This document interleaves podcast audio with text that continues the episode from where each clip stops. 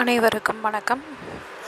ரொம்ப நாளைக்கு அப்புறம் வந்து இன்றைக்கி நான் ஒரு எபிசோடு போடலான்னு வந்திருக்கேன். இவ்வளோ நாள் வந்து கொஞ்சம் பிஸியாக இருந்தேன். இன்றைக்கி வந்து நம்ம திராவிட மொழி குடும்பத்தை பற்றி தான் பேச போகிறோம் திராவிட மொழிகளுக்குள் மூத்த மொழியாய் விளங்குவது தமிழ் அப்படின்றது நம்ம எல்லாத்துக்குமே தெரியும். ஆனால் நம்ம இந்தியாவில் எத்தனை வகையான மொழிகள் பேசுகிறாங்க அப்படின்றது தெரியுமா? இந்தியாவில் ஆயிரத்தி முந்நூறுக்கும் மேற்பட்ட மொழிகள் வந்து இருக்குது இதை வந்து நாலு மொழி குடும்பங்களாக பிரிக்கிறாங்க.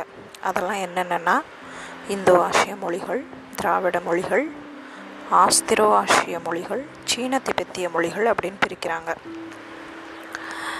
இதில் உலகத்திலேயே பழமையான நாகரிகங்களில் இந்திய நாகரிகமும் ஒன்று அப்படின்னு சொல்கிறாங்க மொஹஞ்சதாரோ ஹரப்பா அளவுக்கு பின்னர் இது வந்து உறுதிப்படுத்தப்பட்டிருக்கு. இதைத்தான் வந்து திராவிட நாகரிகம் அப்படின்னு சொல்கிறாங்க திராவிடர்கள் பேசிய மொழி திராவிட மொழி அப்படின்னு சொல்லப்படுது. திராவிடம் எனும் சொல்லை முதலில் குறிப்பிட்டவர் வந்து குமரிலப்பட்டர். அதாவது இந்த திராவிடம் அப்படின்ற பெயர் வந்து எதிலிருந்து வந்தது அப்படின்னா தமிழ்லேருந்து தான் வந்தது அப்படின்னு மொழி ஆராய்ச்சியாளர்கள் வந்து சொல்கிறாங்க ஹீராஸ் பாதிரியார் அப்படின்றவர் இந்த மாற்றத்தை தமிழ் தமிழா தமிழா ட்ரமிழா ட்ரமிழா திராவிடா திராவிடர் அப்படின்னு வந்ததாக சொல்கிறார்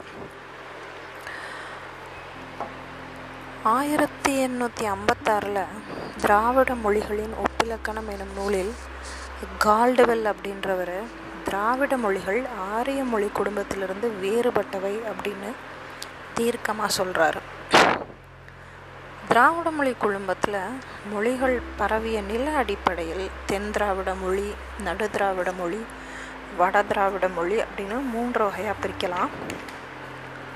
இதில் தென் திராவிடத்தில் என்னென்ன மொழிகள் வருதுன்னா தமிழ் மலையாளம் கன்னடம் குடகு துளு கோத்தா தோடா கொரகா இருளா இந்த மொழிகள்லாம் வருது. நடு திராவிட மொழிகளில் என்னென்ன வருதுன்னா? தெலுங்கு குஹி கூவி கோண்டா கோலாமி நாய்க்கி பெங்கோ மண்டா பர்ஜி கதபா கோண்டி கோயா இந்த மொழிகள்லாம் வருது. வட திராவிட மொழிகள் இது எது வருதுன்னா? குரூக் மால்தோ பிராகுயி இந்த மாதிரி மொழிகள்லாம் வருது.